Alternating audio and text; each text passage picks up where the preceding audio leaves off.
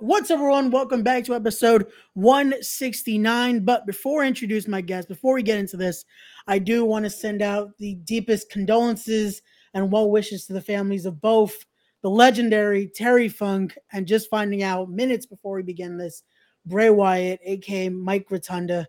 Best wishes and deepest condolences to both families and to the community going through this right now. We're we're sending out love. But now back to the conversation here. We are live.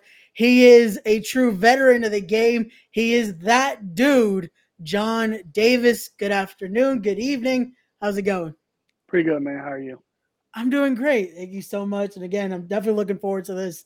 And this is, I'm looking forward to this conversation. So before I go into the questions, I do want to ask you, I have to ask you the question I ask everyone that comes on. You heard the name of the podcast. It's called Respect the Craft. So when you hear that term, though, for you, what does the term the craft mean?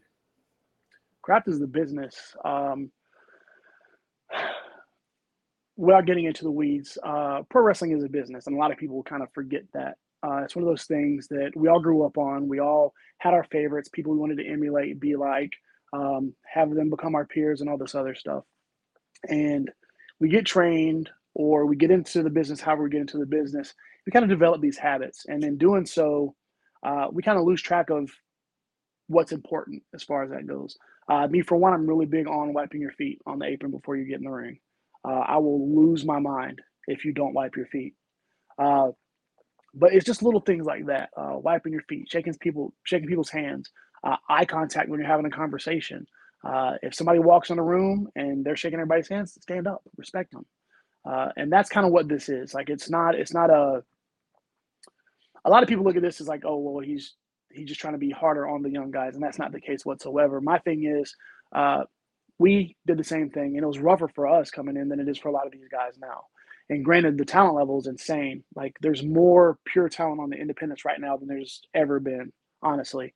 But it's just, if you're one of those talented wrestlers, don't forget that the old heads are the reasons that you guys are doing it, and the old heads are the reasons that we're doing it beforehand. So just keep those rules, shake people's hands, be respectful, respect the craft. Uh, yeah, that's perfect. No, definitely. So I do want to get into that. Let's talk about that for you, especially getting in when you got in. What was it that made you decide not only are you a fan of this, are you interested in wrestling, but you want to be a part of the business? Uh, Bret Hart, Davey Boy Smith, uh, SummerSlam 92, Wembley Stadium. Uh, I was a big Bret fan. I was small growing up as a kid, believe it or not. And uh, I watched that match and instantly knew this is going to be the thing that I want to do. And not many people believe that I could do it because, again, I was small, but it's determination and hard work. Gotcha. No, perfect. So now, once once you're in there, though, once you decide you find the school you want to train at, you find where it is you want to go to. What was it that made you finally give that notion of, you know what, this was the right choice. I got to keep doing this. This is now this is the path we're going here.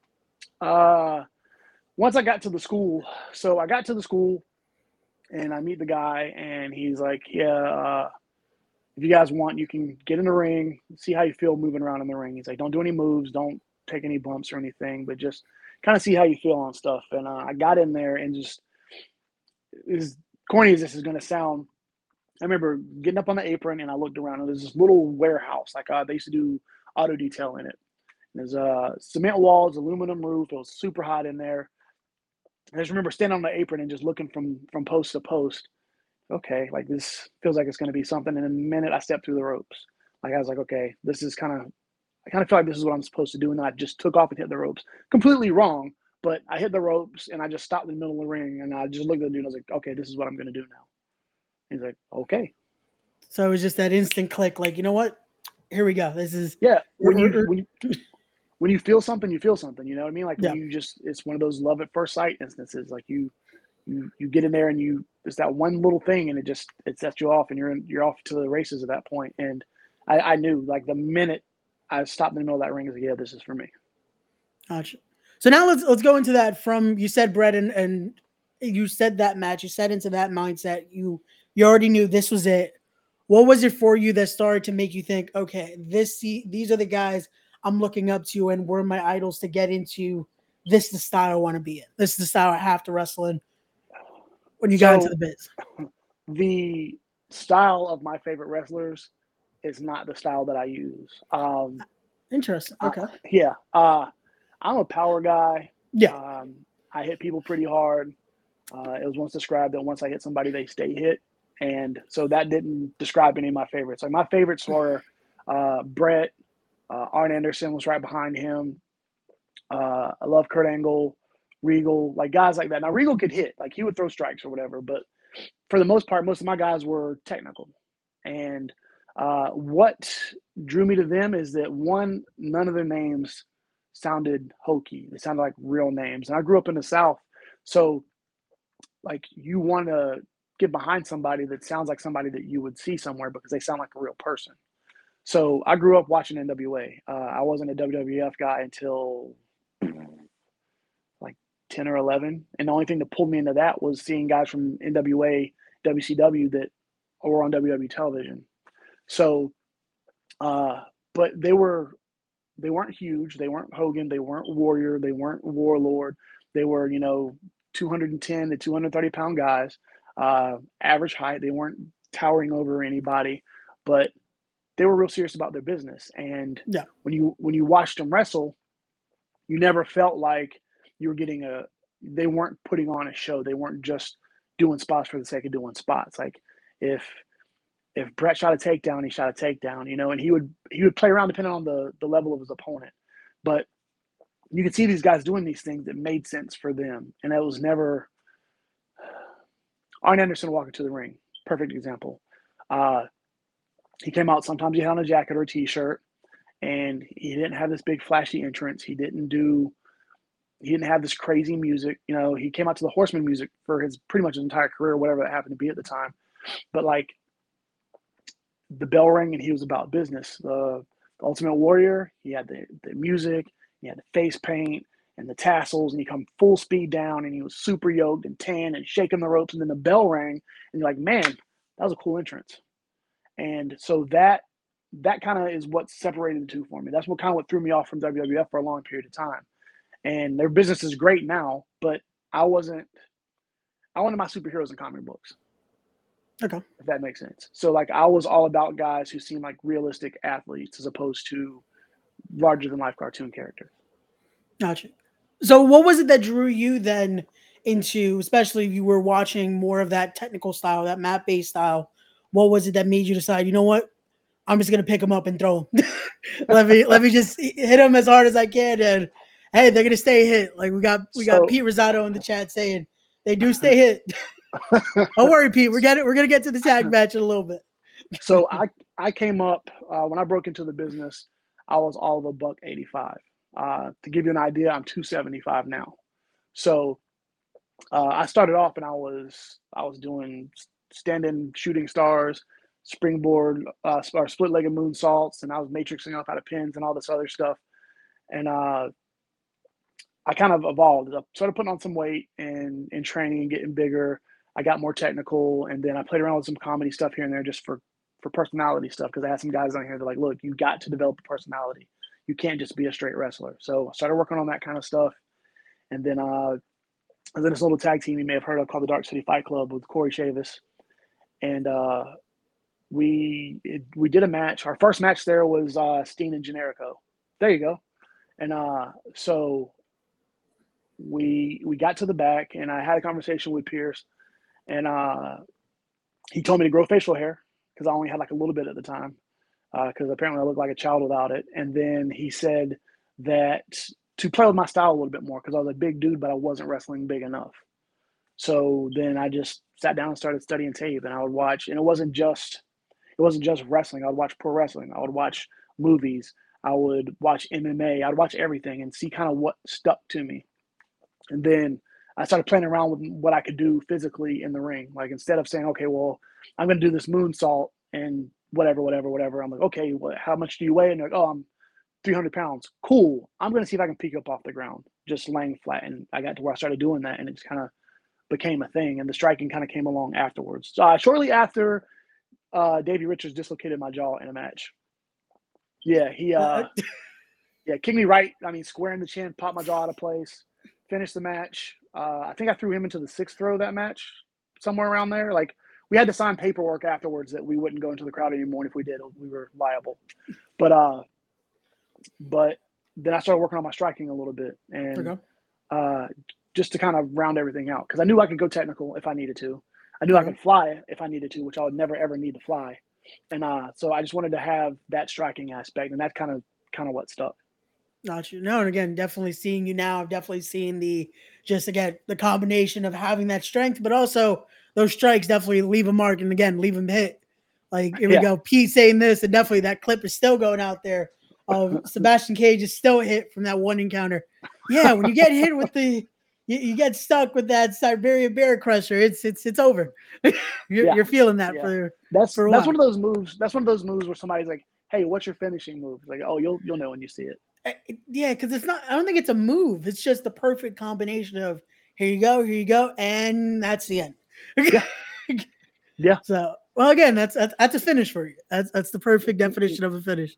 But you mentioned a little bit. Let's get into that. How was it that this was formed? Uh, we're talking about here the Dark City Fight Club. How is it that we uh, get to to this pairing right here, of that we see not only in Ring of Honor but definitely around the Independents? So uh, I'm gonna start with this. Uh, anybody who's paying attention, Corey Chavis does not get the love that he deserves. He does not get the praise that he deserves. People don't talk about him enough. Go back and watch his stuff as Rain Man. Go back and watch early Dark City. Go back and watch late Dark City. Corey's one of those guys who uh, we met randomly at Dory Funk's. We were doing a show for Dory Funk Jr. Oh wow! And okay. we, we just kind of started chit chatting here and there, and we just kind of hit it off. And uh, but I was aware of who he was because I mean he was doing he was working with Hero, he was working with Punk, he was working with everybody. All the guys that were big names on the Indies knew who Corey was, and were excited to see him. I remember uh, we were at an Impact one time, and Joe was still there, and Joe was talking to somebody, just happened to see Corey, and like jumped out of the ring to go say what's up to Corey, and that stuck with me. Um, but it's one. It's just it's crazy because, and I'm not just saying that because he was my partner and he taught me a ton of things, but it's just he's one of those guys that just don't get enough love, and it drives me insane. Um, anyway, so we were in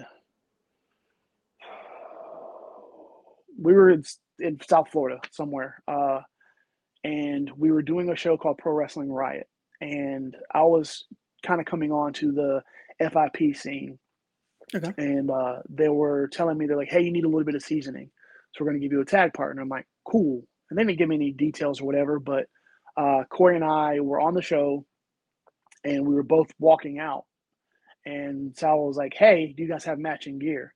And uh, I was wearing basketball shorts and a t-shirt, but I had my gear on under, and I pulled it down. It was blue. He pulled the shirt up. He had on a blue singlet. I was like, "Yeah, we do."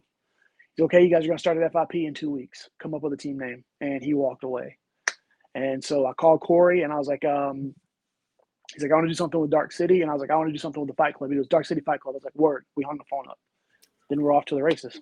There you go. What a, what a perfect way of just like, well, yeah, this works. yeah. and it just, it clicks from there. Fell right into it. And uh, to continue to put Corey over a little bit more is that what worked for us was that the thing that made us the same separated us. Uh, we would explain our styles like watching Freddy and Jason. Like we're we're both there to kill you, but we're going to do it in very different ways. Uh, gotcha. Corey's facial expressions were top notch. The way he sold things were top notch. Uh, he had really good psychology. My psychology was pretty strong at that point, but it got a lot better because of him. And okay. uh, so when we came to the ring again, it was you knew there was going to be trouble, and you knew that somebody was going to get smashed. But which one of us caught you first? Basically, it was a race to see which one of us were going to put you down first. It's pretty much how our stuff went. And uh, but like that caught on. They got respect. But we were treated kind of sort of sort of like the road warriors. Like we'd come to the ring and like we having matches less than five or six minutes, and then we're out. Thanks everybody. See you next time again a destructive force, but then it, it leads to matches like the guy the ones you had with the Bravado brothers. You guys faced the Kings of Wrestling. You were in there with the Briscoes. For you, those matches, how did that feel? Especially again, it's a new pairing in there, and then just going in there, and then it's one of the teams that you talk about the Ring of Honor tag team division. You guys had everybody at that point. So I will I will high key flex that the Ring of Honor tag division in the years that we were there was the best tag teams in the world over the last 30 years. I'm open for debate if you want to give it to me, but I don't I don't feel like team for team, pound for pound, person for person, there was a better tag team division. Any one of those people in the tag team division could main event the show by themselves, but we were still we were putting everything we could in the tag. Yeah. Uh, and it was very important to each of the teams in the company that uh, we continue to prove that. Like if we we could tear it down and there'd be a misstep or a thought process and like one of us would feel like we were off and we were like no we gotta we gotta work on that. We gotta make it better. And it showed month per month week per week tv for tv house show for house show. We just kept pushing. Now as far as what it felt like uh, corey knew all these guys already. So uh, it was i had to meet a lot of them but i kind of got grandfathered in because of corey but then once the bell rang and they knew i was legit I never had any issues, but uh, we were very proud to one be so young as a team and and swimming with the sharks, and two to have the guys fight for us. We did our, our first Ring of Honor match with Steen and Generico, and our second night was uh, Corey and I and a guy named Francisco Ciatso versus Brent Albright, Erick Stevens, and Roderick Strong. Uh, post match, we got to please come back chant. And we were in Orlando. And uh, a lot of these fans didn't really, I mean, some of them knew us, but the majority are Ring of Honor fans. Yeah. So they are on their feet. And I remember walking to the back, and Adam Pearce was like, You guys got a job. We just got to figure out the details. And so, like, everybody wanted, everybody was pushing for everybody else. So it helps your confidence and it makes you want to do the same for everybody else as well. So all the new kids coming in that we worked with or guys that were trying out, like I was real good on just grabbing somebody, walking to the side and say, Hey, this is what I saw. Let's work on this next time or this was terrible. This is why this was terrible. This is how you fix it or hey this is what these guys are looking for or hey i think you're there. Let me go talk to somebody for you. Things like that. Gotcha. no which i which i can imagine with those experiences it just gave you even more. Now you're already you're going in this still young new career and already have just decades of experience right there just because yeah. of who you're working with at the time and just what's going on it's already you're already ahead of the curve at such a young uh, start Absolutely. And, you know, we got to, we got lucky, honestly. I mean, we had Bryan was still there and he was super helpful. Uh, you had vets like Rasche Brown, he was there. Um, Prince Nana is another one of those guys who don't get enough credit. He's seen and done so much. Definitely. And he takes it. So we were sorry, it's a sidebar. Every time I think of Nana, I think about uh, this. Oh, good. we were in Dayton, Ohio, and uh, Les Thatcher was running a seminar before the show and he wanted the guys to uh, it was just a simple whip off drill like a billy gun like a leapfrog drop whatever it was and uh, so nana is doing the seminar and everybody was kind of tripping because you know nana's known as a mouthpiece and a manager and he used to wrestle and he's he was pretty talented but so he gets in there and like he's just he's got this mug on his face like he's ready to kill somebody so he gets ready to start this drill and he just starts murdering this kid with forearms like he hit him to the point it was me. I want to say I was standing with Hero. I don't remember who else, and Les was not too far from us, and all of our heads jerked back, and we all just kind of looked at each other. And Nana just murking this kid with these forearms, and then went into the drill or whatever. And it's like, Nana, relax, bro. Like we're just we're just working out with these guys. But he's hundred percent at all times. It was it was insane. Sorry, um, I think I lost my train of thought. That's about like one of my favorite stories. it's all good. and the, the, the amount of times I've seen Nana, I would have never thought just like yeah, he's just gonna murk someone in the corner. Like, yeah, it was it happens. It was bananas, but like it, it, was it was him showing the guys that they have to take it seriously. And like, gotcha. I think I don't I didn't I don't remember the guys like playing around or being goofy or whatever. But Janana was like, look, if you want to be here, you have to earn the spot. Gotcha. And it was just it was so out of left field, and nobody saw it coming. It was it was ridiculous. But oh, so where I was going. So we had so many people in locker room. We had Nana, we had uh, Jerry Lynn was in there. Um, D'Lo was there for a little bit. Nigel for so we had all these guys, and they just again they just wanted everybody to be good. And that was the big thing. It's just like, how do you be the absolute best? And that's what the goal for Ring of Honor was. And um, I mean, I'm sure it's still that way now, but uh, they have the advantage of a TV deal now. And before we were just getting on the HDNet, and I was like the second second wave Ring of Honor. Like I was 08, 09, 2010. So like that first wave just kind of started to, you know, get Bryan was on his way out. Joe was already gone. Punk was gone. Uh, Aries was still there. He was another one. Uh, Aries was still there, but then like you know those guys were kind of going on to the next step of their careers, and yeah. we were coming in, and so they had this big heavy ball that we had to run with, and we had to figure it out. Yeah, especially again for that tag team division when you think about just who was there and who like the embassy was built up that by that point. You have just what the SAT left there, the hit squad left there. Just again, that's a whole just like, well, here you go now. Now it's time to it's make or yeah. break it at that point. And and from that we birthed the American Wolves, the Dark City Fight Club, uh, the Briscoes, the who were already there, yeah. uh, Kings of Wrestling, All Night Express, uh, Bravados, um, Cheech and Cloudy, yep. uh, Irish Airborne. Um, I feel like I'm forgetting somebody, but anyway, you, you kind of get the, the gist of where I'm yeah, going with it. Of course. I mean, I re- I remember Sami Callihan and Mox trying out before a show one day and them not being sold on it. Think about that. Two of the biggest stars that we've seen recently, and it's like, and and Mox is up there, up there. Yeah. And they're just like, oh, we don't know if you're ready yet, which was crazy because they were an amazing tag team at that time too. Yes, yeah. it's just how Ring of Honor was at the time, I guess. Which again, it, it, makes sense though for the time, just how cutthroat it had to be, just because of who was there at the at that point. So it makes yeah. sense. It's one of those where, who knows where it would have led them, but hey, it's one of those where you guys had to. It definitely made sure if you're there, there's a reason now. Yeah, I think it worked out pretty good for both of them. So I'm. I, I, I think, think so. I, I, think I think so. One of them's in Wembley this Saturday, and the other is is still killing it at Impact and uh with Pro Wrestling Revolver as well. So it's yep. it's all working out. But with let's let's go back to the Fight Club here. Let's talk about just for you guys again after that run, just going and say doing more on the independent. But then it does everything everything good does come to an end at one point. What made the decision here for that one last ride of it all, and just uh, ending the team there? So everything I said good about Corey earlier, I truly mean. Okay. But I'm going to tell you why he's a dick.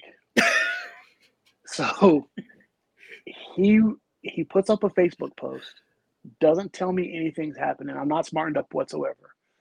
Puts up a Facebook post that gets sent to me on my birthday, which is the day that he posted it, saying that he's retiring from pro wrestling. And uh, I sent him a pretty long text message, and uh, I was mean in the nicest possible way, and uh, pretty much told him he owed me one.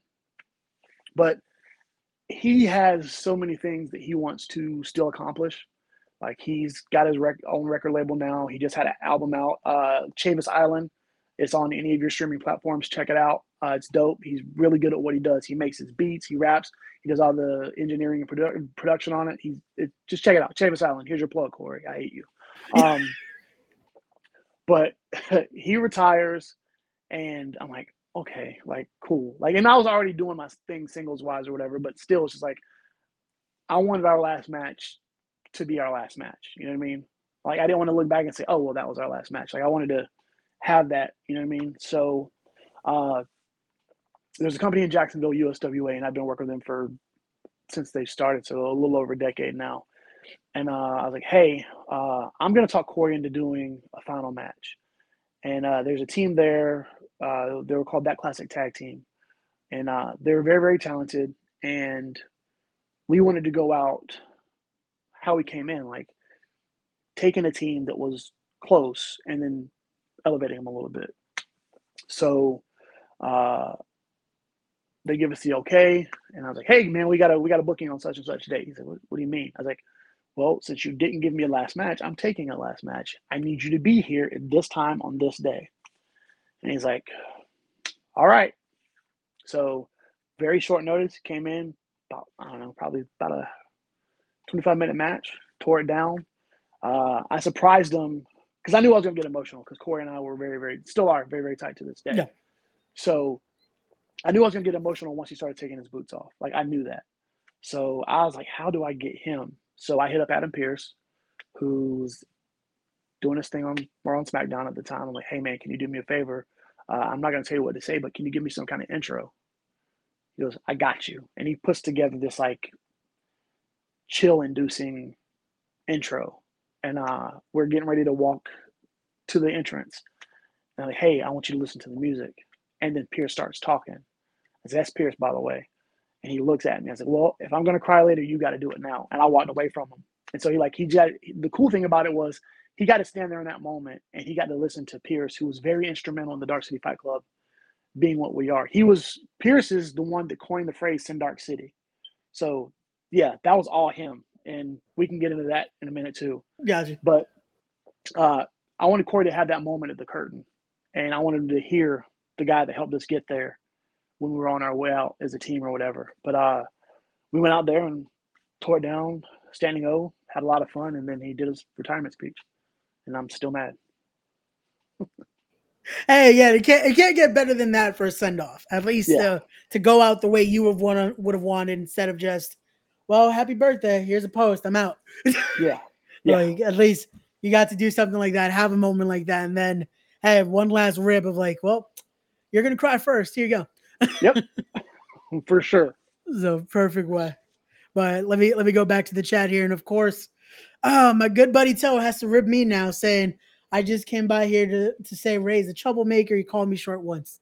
I, th- there's a reason for that, but he's calling me a troublemaker just because on the other podcast we do, he likes to stir up trouble with every every person we have on. So Toe, it's not going to work this time. We're having a nice conversation here. So for sure. but back to that then again. So tell us a little bit about that. How was it that that influence on Pearce for you guys, and just what that meant to the group overall? Well, so Pearce is one of the boys first and foremost. Of like, course, he is. He is the he was a long running, multi time NWA world champion, um, and he did good business everywhere he went. Like you could, he's one of the people that like when we were when we were out after shows, uh, I could always find him and we just kind of sit and we just kind of talk business. And he'd say, okay, uh, Johnny Boy, this is what I'm thinking and this is what I see. And he would talk about the whole business, not just Ring of Honor's money, but everybody. And we would just sit and talk business. And, uh, but he has such a good mind for it. And he knows what works for guys and what doesn't work for guys. And he's not afraid to tell you very bluntly if something you did was stupid or wrong. Uh, and that's kind of he's passionate. Let's put it that way. So we were.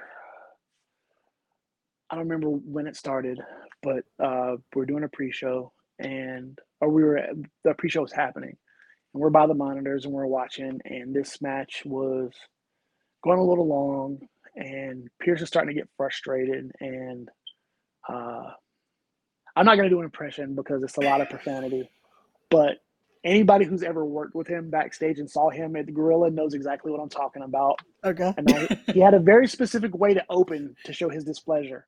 You know, it was, it was a uh, was a two word curse, and you can figure it out from there. And then it would just kind of go into this tirade, and he was looking around the locker room, and me, Corey, and I were just standing there. And he's like, "Go, Sin Dark City, Sin," and he just said Sin Dark City, and we took off. Like there was no, hey, like who do we attack? We just went and got everybody and uh, so it became a thing to where like it, it, all the boys reacted to it, obviously. And when the, the talent was in the ring got to the back, uh, they will they told you they we like we they were talked to about it. It wasn't they weren't dressed down or anything unless it was egregious, but you kind of talk to them about it. And f- fun fact, um, Adam Cole's first match in Ring of Honor, uh, he's in a six man tag and he gets the tag to come in, but what he doesn't know is they are at his tag officially going long. So he tags and he meets me and Corey. Uh, this story's up somewhere with him telling it. It's like I think he's talking to the to the Bucks or somebody. And uh, but that was Adam Cole's first match with Ring of Honor. Like he's all ready for this tryout. He was very young, baby face kid, and then it just kind of it, yeah, yeah. Well, welcome but, to Ring of Honor. but I mean, he he did okay for himself too. So yeah, I, I, don't think he's too upset about it. We're still cool. I saw him last time I saw him. We hugged. We're we're good. Um, but uh, but Pearce would. He just wanted you to. He was real big on it's professional wrestling. So when you come in and you're trying to, to get this name and, and build on this company and get a job with this company, it's okay, we're professionals, be professional, stick to your times, know where the cameras are at, this, that, and the third. Uh, but if you didn't, you get to meet me and Corey. And uh, but he was like I said, I could always bend his ear. I could text him right now, and what is it today? Thursday, yeah, Thursday, yeah. Yep. So he would he would respond back to me within 15 minutes. But he's like that with everybody. I'm not special. He does that with anybody who he he he's cool with and Yeah. or was on the road with. That's just that's just who he is. And he was invaluable to Ring of Honor's early years on television. Now, Gabe Sapolsky was running beforehand. Gabe's got a great mind, uh, and he's really, really good with talent, and he's doing really good things right now too. Uh, but it was two different, two different artists. So the way they treated the canvas was a little bit different.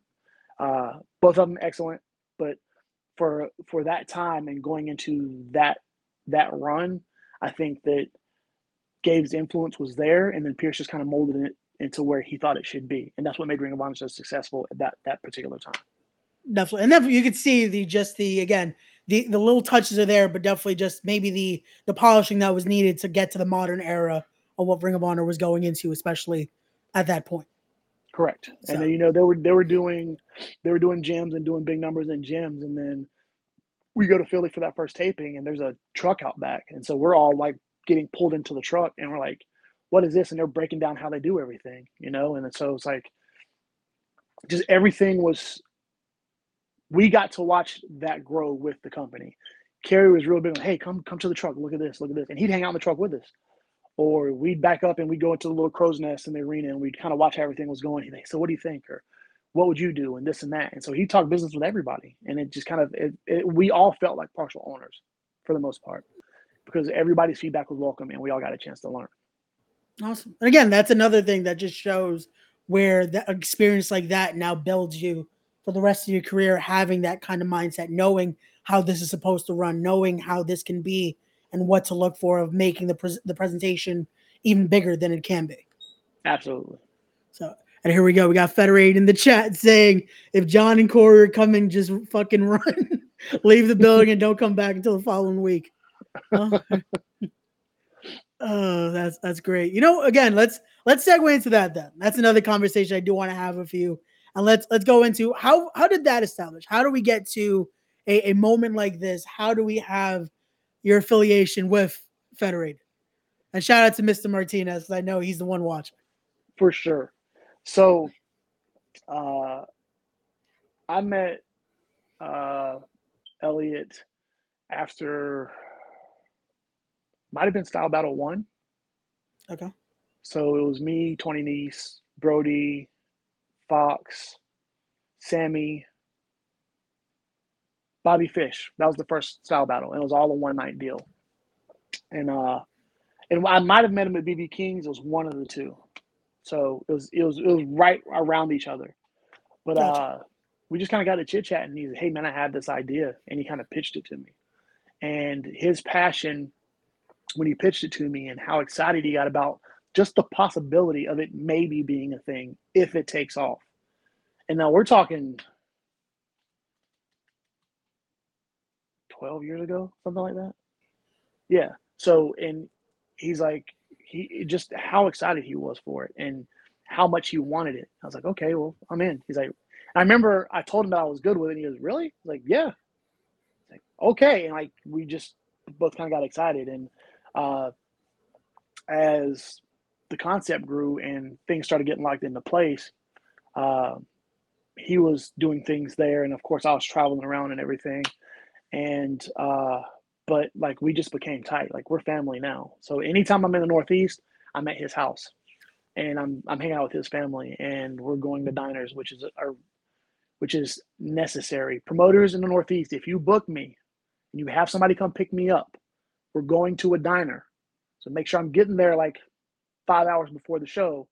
Now I'm going to be late. It's your fault. But There you go. uh, so Pete, if you're still listening, the diner visit is going to be needed before the Bronx.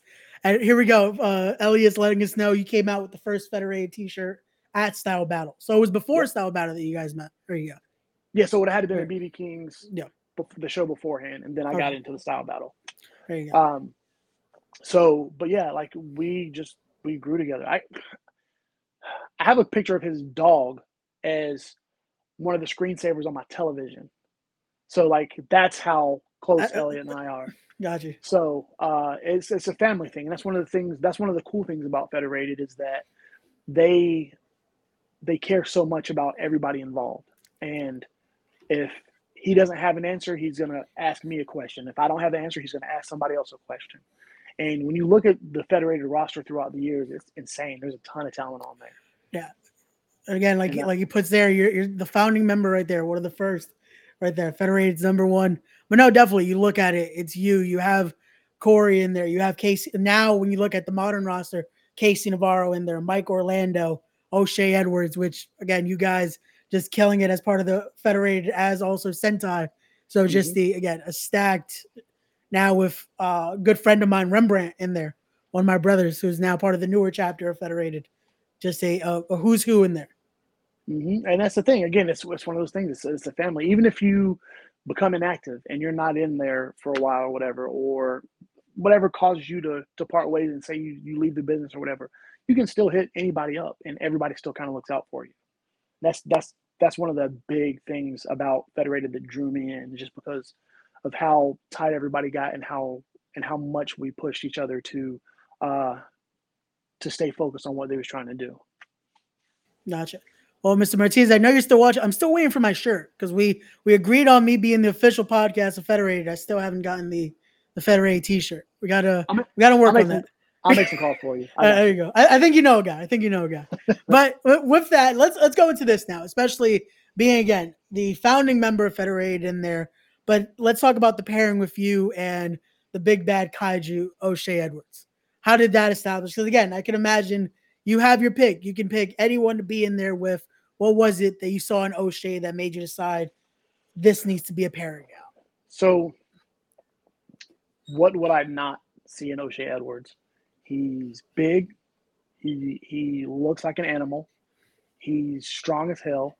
Uh, he can talk, and he doesn't talk like what people want him to talk like. He okay. he and I are closer in the way that we talk than anything else. But like he's very very smart. He understands the business. Uh, he makes good business decisions. You don't ever see him uh, kind of put out, or there's no there's no drama you know what I mean? There's nobody calling him out. He's never he's not getting himself in trouble. He keeps his nose clean. Um, he's not gonna let you push him around by any stretch of the imagination, and he's gonna do business. But uh, he is very very close to a complete package as far as a heavyweight goes, and he he's only gonna get better.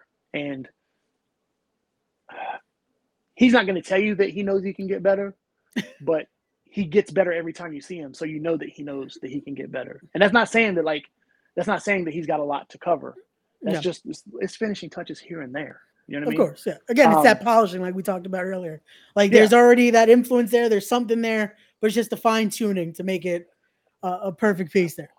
One day he's going to be on somebody's television, and that music's going to hit, and he's going to stand on that stage, and everything's going to come together, and everything's going to make sense, and everything's like, you know what? Of course, it's O'Shea. Now, uh, I met O'Shea when he first started in Mississippi. Okay. Uh, I was working for a company called Pro Wrestling Ego, and Shea was there, and uh, he wasn't as gigantic as he is now, but he was still a pretty big boy.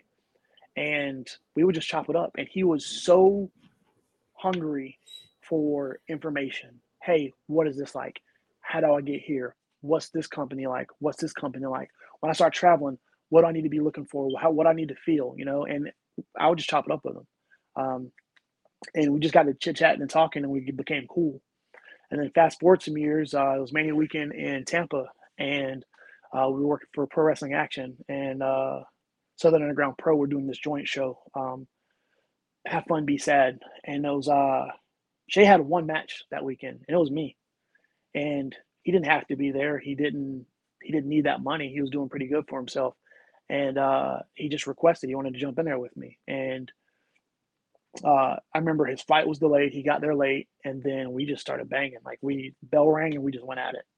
And it wasn't like a, it wasn't like a you got to get past me kid type of thing. I, said, I wanted to go, and there's not a lot of people, and I'm saying this honestly, uh, there's not a lot of people that I'm going to stand across the ring from, and know that we're going to bang. There's a lot of guys who look like it, and then the bell rings and you hit them, and it's a whole nother story. Yeah. But Shea was there for it. and he's a solid dude. And he was over 300 pounds at the time too. And uh, there was no chain wrestling. There was no, okay, brother, let's. It, we just right away, like we went right into just big moves. We were dropping bombs right away, and it threw the crowd off. And the, the announcers were a little thrown off too. But that's just that's how hungry both of us were. But he's never lost that hunger, and he's he's always striving to be better. He is breaking personal records in the gym right now, which is bananas. He's squatting the house. He's benching your car. He's just a monster.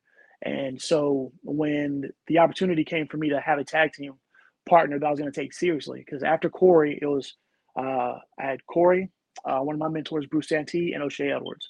Those are my three tag team partners throughout my career. And I've had other guys I've tagged with here and there, but these guys are my tag partners. And so that's these are guys that I want in my corner. These are guys that I'm going to go to war for, that I that I'm going to be accountable for, and they're going to be accountable for me. So O'Shea is going to be the last tag partner regularly that I have as a wrestler, but he uh, he has a lot to offer. So when it when it came time to make a choice, it was pretty pretty easy for me to do. Gotcha. Uh, and again, it seems like the pair the pairing is just perfect at this point. You guys have been dominant, destructive everywhere you go, and just seeing what you guys did to again, also two friends of mine in the main event. Uh, yeah, they definitely were were left just in the ruins there. well, we we are from a time past. We are not uh, we're not flippy dude guys. We're not uh, we don't have to slap everybody's hands. We're not um, we're not hey cheer for me. You know what I mean? Like if you if you cheer, you cheer. If you boo, you boo. We still get paid. And if we have to beat up your favorite wrestler, then we have to beat up your favorite wrestler. Uh, it's back to respecting the craft. We're here to do a job, and we're going to do that job. And hopefully, we're not employed to do so against whoever your number one is. I got you again. It was it's it's understandable and respectable. Again, it's a business like we talked about at the mm-hmm. beginning of this. But uh, I, I, would assume you know what, what he means by here. He says bicycle seat. This is coming from Federated. I would I would hope you know what that means because I'm just like uh, he didn't say anything about a bike, but okay. yeah, uh, there's a lot of inside jokes, especially especially with Elliot. Uh, uh, got you. yeah.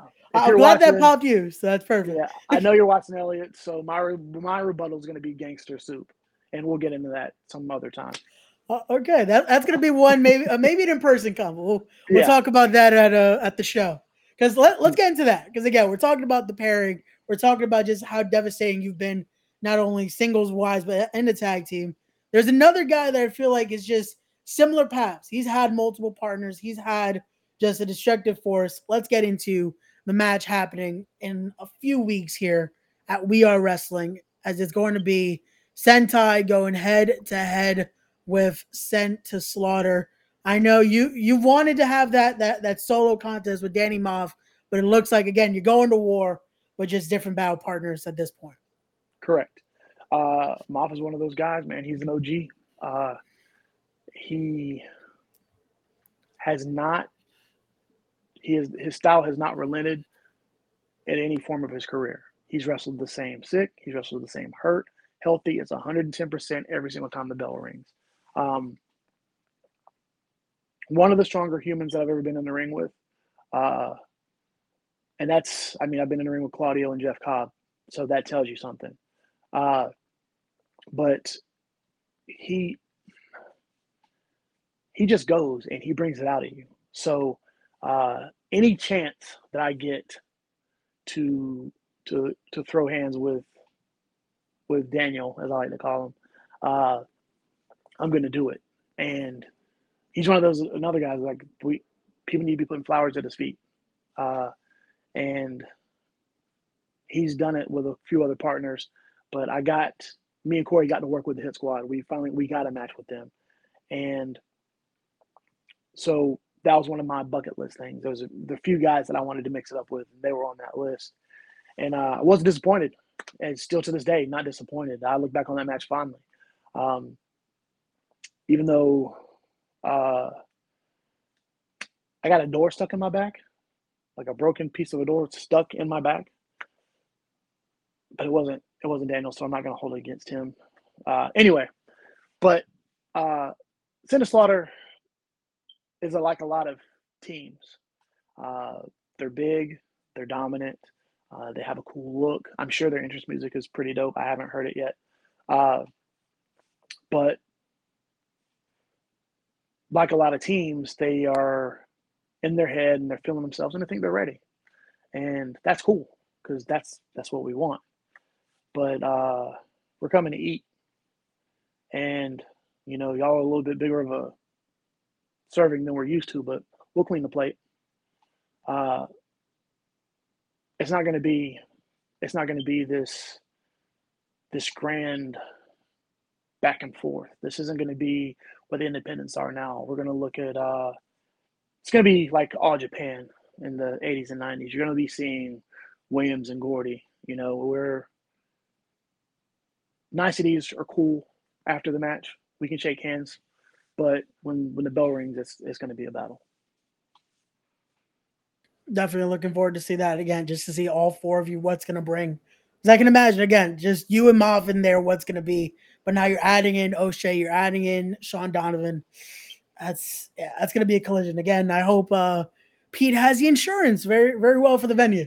Because yeah, and and not to discount Sean. I, I'm sorry, I feel like I went off talking about Daniel for a little bit. Not to discount Sean. Sean's Sean's very good. Um, I usually go to his Twitter page to see all the retweets of the wrestling that I like. Uh, not a lot of clips of him, but I mean, whatever, get you over. uh, we are going to. There's going to be a lot of humanity in that ring. Again, I'm 275, and I know Daniel's not small. I know Sean's not small. I sure as hell know that O'Shea's not small. So Pete, uh, reinforce the ring, have insurance, and hope for the best. Yeah. Well, then uh, that's that's gonna be a sight to see. Can you? Will you guys be able to hit? Because I know you do it now as a combo. Will we see that Siberian Bear Crusher done to one of the members of Sent to Slaughter? There is again, that's a, a, there is not a person wrestling right now that O'Shea and I cannot hit with that move. Got you. And quote me on it. There is not a person in the business right now that we can't hit that move on. Here you go. And again, oh, here we go now. Fed, uh, again, I'm just gonna say it's Elliot because I can imagine that's who's, who's commenting, saying praise. So there you go. Oh, it was. It definitely was. Pete saying, I mean, O'Shea versus Maff one was a damn war. It definitely was. Again, the, the door was used there as well. So yeah. doors and Maff, it just it, it comes around. He so, had uh real fast, speaking of doors, he was working um it was Mania weekend, working for Danny Demanto, doing the ICW thing. Shouts to Danny. Uh who was he wrestling? Was it the match with Mance Warner? Nope. Nope. They were in the cage. It was a tournament. Oh my god. It was uh anyway, it'll hit me. Yeah. Anyway, there's a thing where uh oh it's Reed. Okay. So so Reed's got the door and he's smashing down. Boom, boom, boom, boom, boom. And his head goes through the door, right? Okay, yeah, yeah. I know exactly. Yep and he comes up and has this like psycho moment. And I remember he stood up, and I remember people who weren't even wrestling fans, they were just there drinking and enjoying the atmosphere. Everybody looked at each other and their mouths dropped and like, what the? F-? And then it it just took off. And that was one of like that's legitimately one of the coolest moments I witnessed in pro wrestling. Just just the way the the room felt when that happened. It was it was insane. And I don't even know how the door got around his head because his shoulders, his trap stopped right here. So I don't it doesn't make sense, but it, it happens. There's a perfect angle, just and then yeah. Oh. Well then, and now he's now he's, this this was a starting point. Everything else yeah. was just yeah. We, we, get to that, it's just like oh, here we go. Yeah. oh, this is gonna. This, oh, here we go. Let's see. Uh, Davis being in a ring with Maff is two years in the making. That match was supposed to be. There, there we go. And I've had this combo with Pete. I was supposed to be the original singles match but hey, again, even more elements added to it. It's going to be insane. Yeah, and it's crazy how it all works out. Yep. Here we go. The monster movie door spot from Elliot. uh, uh, so I know JD has been waiting for this. That's what I'm most scared of. This pen up. Yeah, that's gonna be just pen up aggression there. We're, again, hopefully the ring is ready for this. So shout out to We Are Wrestling. Be there, guys, for Deja Vu, a stacked card, and this is this might be might need to be the main event, so the ring doesn't implode beforehand, before the rest of the does, show. if it does, and you're after us, we're still getting paid the same. So sorry, guys. there you go. Uh, but let's let's keep it going here. Again, we talked about your tag team stuff. Let's go a little bit into your your singles career as well, because you've had an insane, just stacked career as well, going into the days of FIP to evolve to Dragon Gate, and just a list of who's who that you've gone in there as well. Because a lot of guys that you see on a regular Monday to Monday to Wednesday on television right now, and Friday as well. So let's talk about, a little bit about that and how were those for you in that experience with guys like Eddie Kingston in there, Riddle in there, Johnny Gargano, and and the list just goes on and on.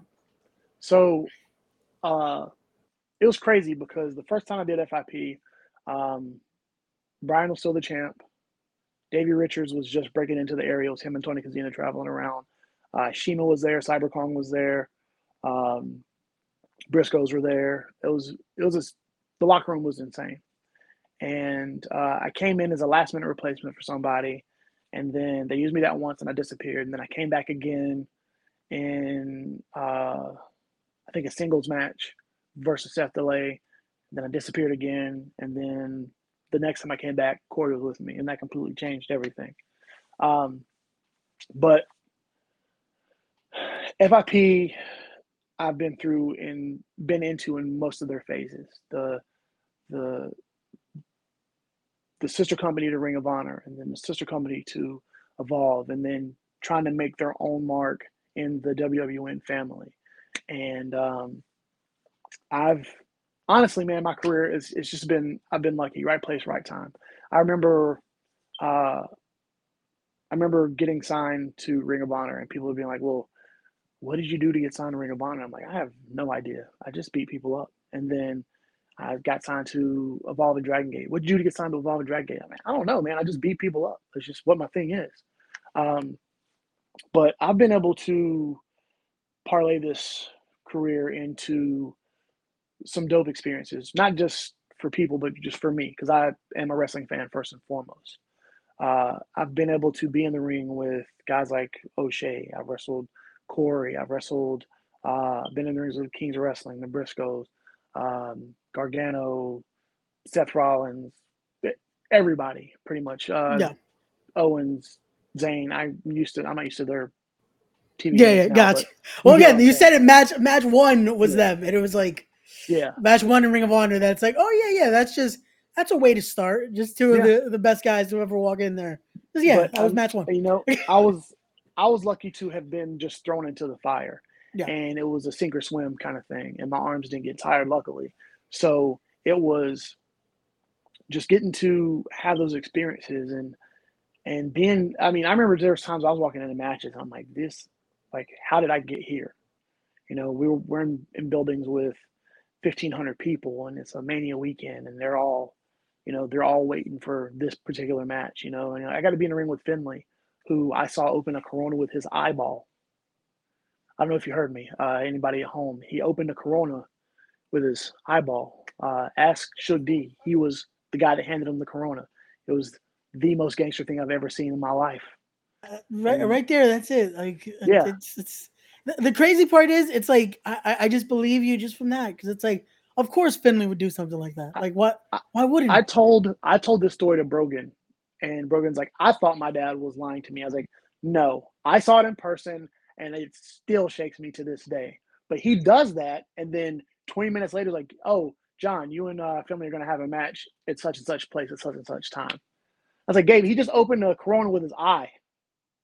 But anyway, so I've been I've been lucky because I've gotten to do I've gotten to be in the ring with guys who've had experience in each generation in each era, pretty much of of the last God when did Finlay start seventies.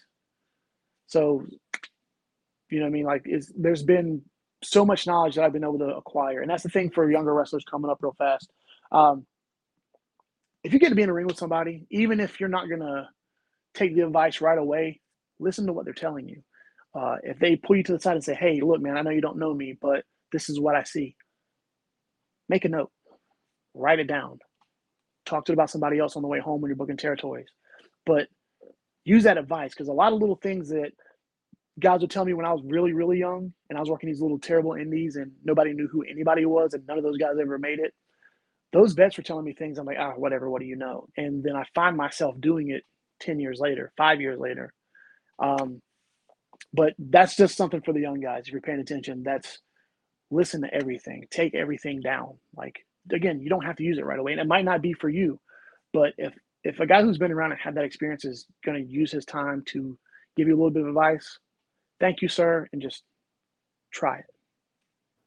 But that's what a lot of things that made me successful was. I was I got the ability to wrestle Dory Funk Jr. and I met him. And again, I was an NWA kid. So he won his first world title a decade before I was even alive.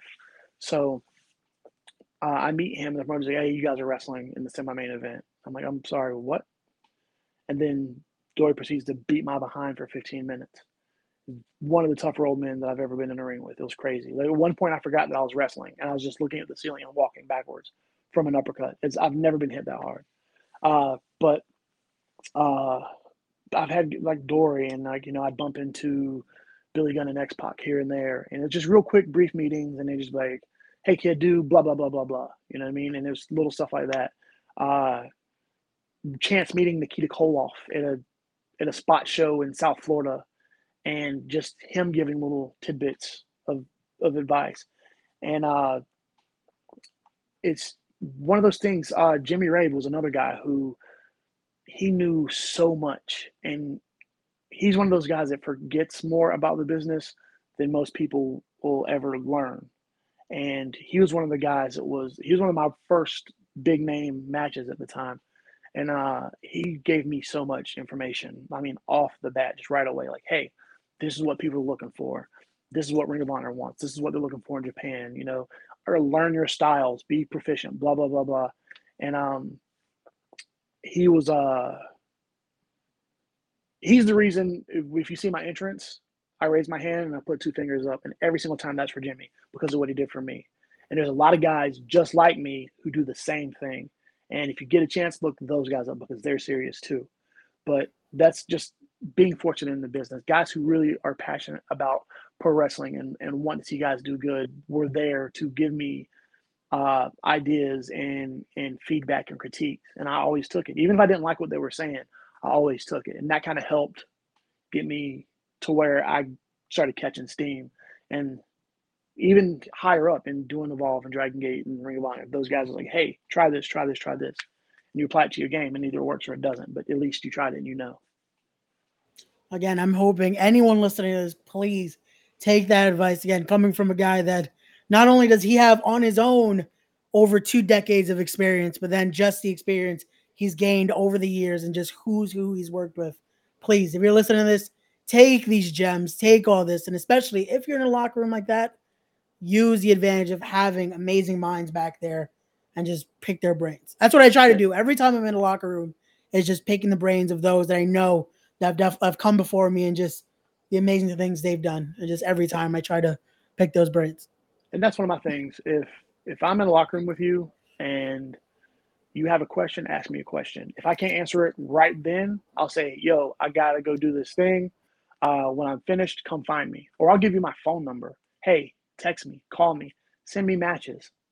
Uh, and I try to help everybody out. I just it's just one of those things I want I want the business to be better when I leave it than when I found it.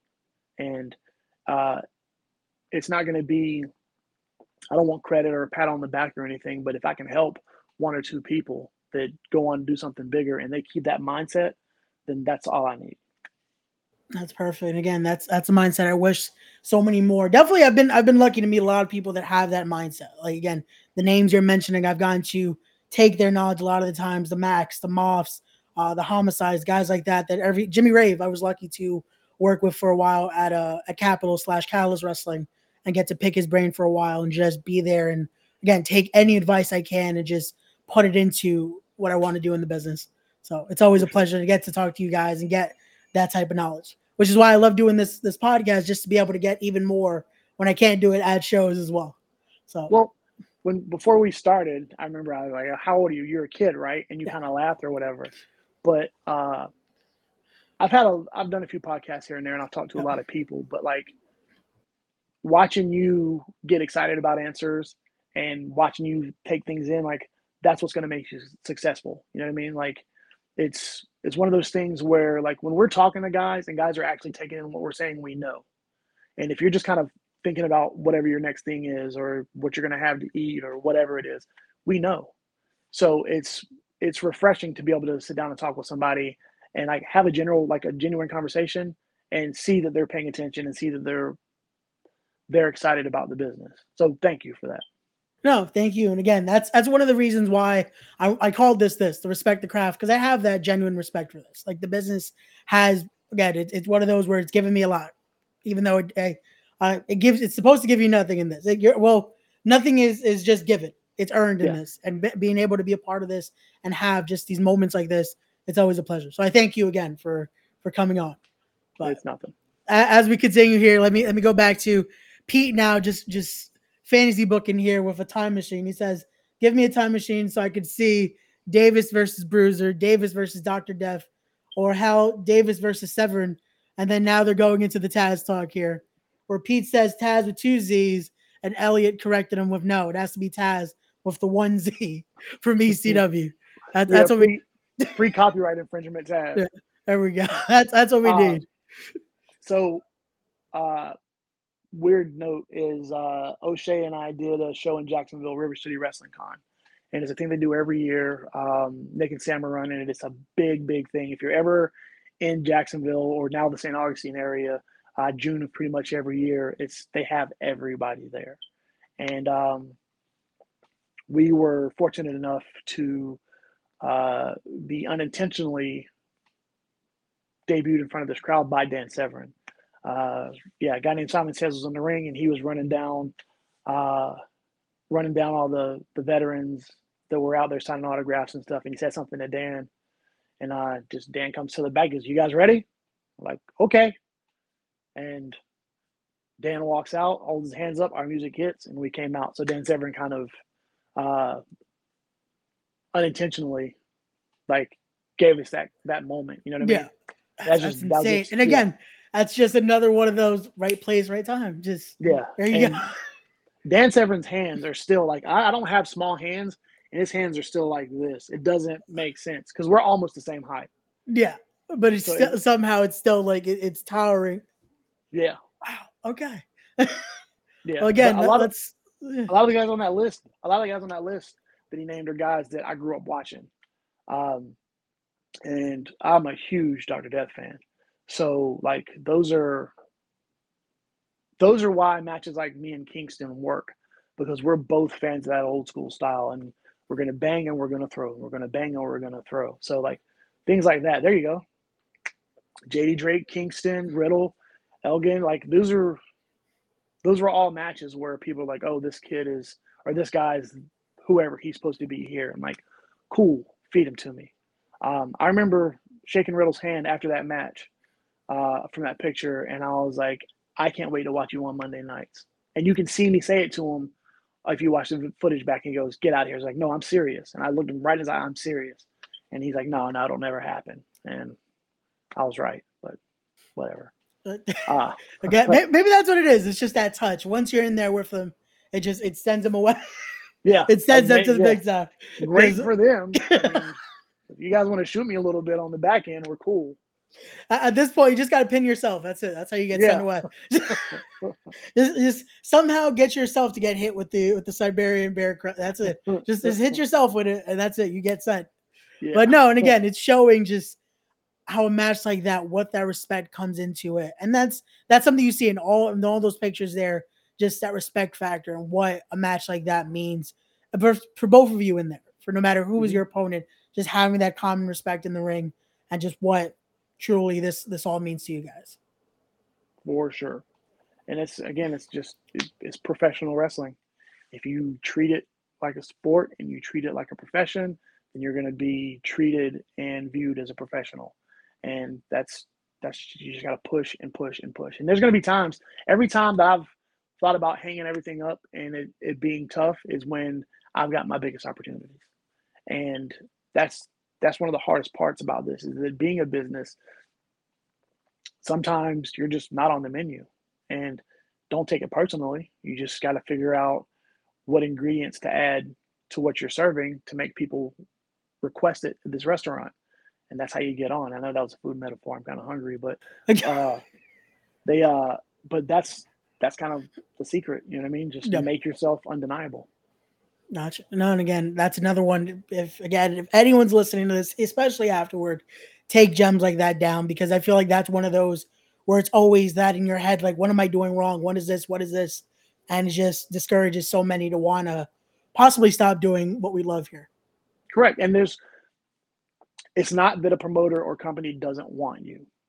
You have to make them know that they want you. Make them think that it was their idea to book you by doing things to where they're always seeing you. Don't you don't have to send them tape every week. But if you're on this show and they're talking about you on the internet, especially now, they're gonna they're gonna know who you are. And if you're if you having these clips that are popping off, as much as I think that people posting quick clips of matches and moves and stuff can be detrimental, it can also help you a lot.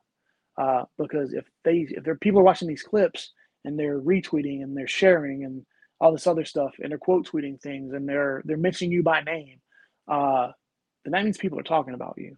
And that's again how you get these promoters like, you know what? I should book that kid. Even if you send them 25 emails, let it be their idea. Make yourself undeniable. Like you just keep pushing. Gotcha. That's perfect right there. Now I, I want to ask this because again, you've you've wrestled almost anyone you can imagine in there, but I can imagine there has to still be maybe someone you're now seeing. Who does Jon Davis want to face in that ring? Is there someone Ooh. possibly that you haven't had a chance to yet? That's just like it's, it's right there, but it hasn't just happened yet. So for promoters listening, it's time to make money. Who is who does Jon Davis want to face in that ring? Man, there's there's a few guys. Um, if I'm looking Northeast singles guys, I want to wrestle Effy. Okay. Uh, I've known Effy for a long time. I think people look at him as uh, a personality but I know that he can get down in the ring. So uh, I, I want to work with Effy. I'd want to wrestle Mansoor. I'd want to wrestle uh, Sean Legacy out of okay. uh, he's out of Georgia. He just came back from Japan. Uh, that kid's insane. It doesn't make any sense. He just tore it down with Jay Lethal in Georgia at Viral Pro. It was bananas. If you get a chance, to check it out. I don't know if it's on IWTV yet, but hopefully it will be soon. But they it was they destroyed it. It doesn't make any sense. Um, Brody King, Ooh, okay. Uh, I just I like I like that style. Yeah, uh, that um, definitely again that that's that would be one just a banger right there. yep. Uh, Jared Diaz. I don't okay. think I don't think uh, he's coming into his own finally. Yeah. And uh, I remember him him breaking in and me seeing it and like, okay, like there's something there. And then but like now it's it's it's all merging together. Uh, yeah. So I would like to see how high I could throw him. I definitely would be. That would be a sight again. Yeah. Uh, I feel like there's guys that I'm forgetting. But yeah, I mean that's just a real quick snapshot yeah. of like the last gotcha. few things that I've seen, last few people I've saw. Gotcha. No, that's that's perfect right there. And again, those are a, a nice combination. It's not just one style; it's just a mixture of things in there. So perfect. I had to get into that because I feel like, especially with who you've already competed in there with, to think who's still on that remaining list of like, yeah, we need to get this in, we got to get this in, because I know that singles of Maff is still is still is still out there. You still oh, want that one on one. It will happen, Pete. Yeah, Pete. It will happen, but uh, I'm not I'm not worried about that not taking place because it's unless unless somebody drags their feet and either Maff or myself retire, it's gonna happen. Yeah, and there we go. I think there are a lot of potential money opponents for JD on the. Yeah, there's a lot of people on that poster that I feel like it, it, it could be. Let's let's just look at the poster for a sec, because again, he mentioned one of them, because Jer- yep. Jared Diaz is on that poster. So, hey, that that title, I feel like Jay, uh, Jon Davis wouldn't mind holding that We Are Wrestling Championship right there from Rob Killjoy. I'm with it. I'm so, with it. And I don't know, maybe maybe you and Darius need to get in there. I feel like that would be especially that he works that style that you do, you love to watch. I feel like that, that might be might be interesting. Yeah, uh Darius is another one of those guys who I feel like he's I feel like he's ready, honestly. And I don't I feel like a lot of people aren't uh aren't giving him his due and it could be because he's very uh careful and specific with where he goes and how he's presented. But Definitely. that he is uh I feel like I put over too many people, but uh he's Hey, really, is- really good. This And is one of those when it's a great conversation when it's like Yeah. even though it's supposed to be about you, you put over everyone else in this conversation. every time I see him, like we shake hands and we just kind of chit chat about the business a little bit. And he's a student of the game. You know what I mean? He's a very classic, um very classic vibe to him. Like he's a he's a pro and like he doesn't he's wise beyond his years, I guess is the best way to Yeah. best way to say it. And uh he just he just gives you that vibe like there's something special happening and you uh, typically want to kill him and you hate his guts by the end of the match or whatever. But he he gets it.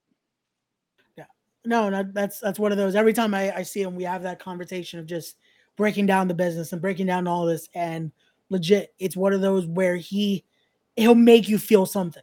It's either gonna be you're gonna hate his guts or you're just gonna be like, how did he do something like that? How is he Yeah. make it feel something in there? But again, the nature of the business, you want to get something, you want that reaction. Absolutely. That's that's the best thing. But now let's let's let's go into this. This is another topic I wanted to bring up because I feel like especially with how the brand is, you're one of those names that again it's talked about wrestling over everything. So what when when we show that, what does that what does that mean to you there? So uh family. Um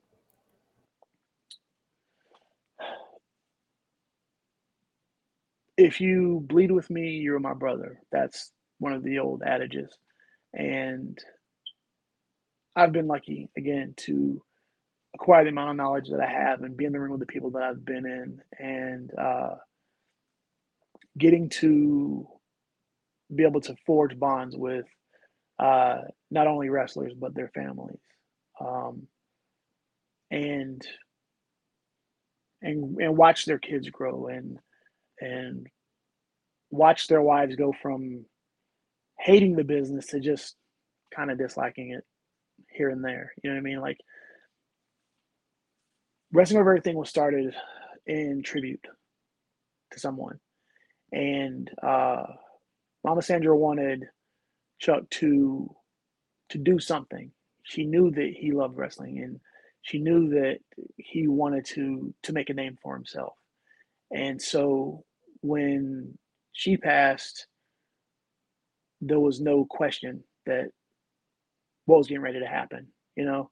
So it just kind of snowballed from there. I'm actually wearing one of their shirts now. I don't know if you guys can see that. There you go. So, uh, but to me, it's when people hear the phrase, it's often argued like, "Oh, well, my family is is more important than wrestling," or "Oh, this is more important than wrestling," and da da da da, and money is more important than wrestling. Well, if you're a good pro wrestler, then your family is benefiting. So your family is a part of wrestling. And if you're a good pro wrestler, then you're making money. So money is a part of wrestling. If you're a good pro wrestler, uh, living out your dreams is part of wrestling. So wrestling is not only over everything, but it could be everything. But for branding purposes, we're going to go wrestling over everything.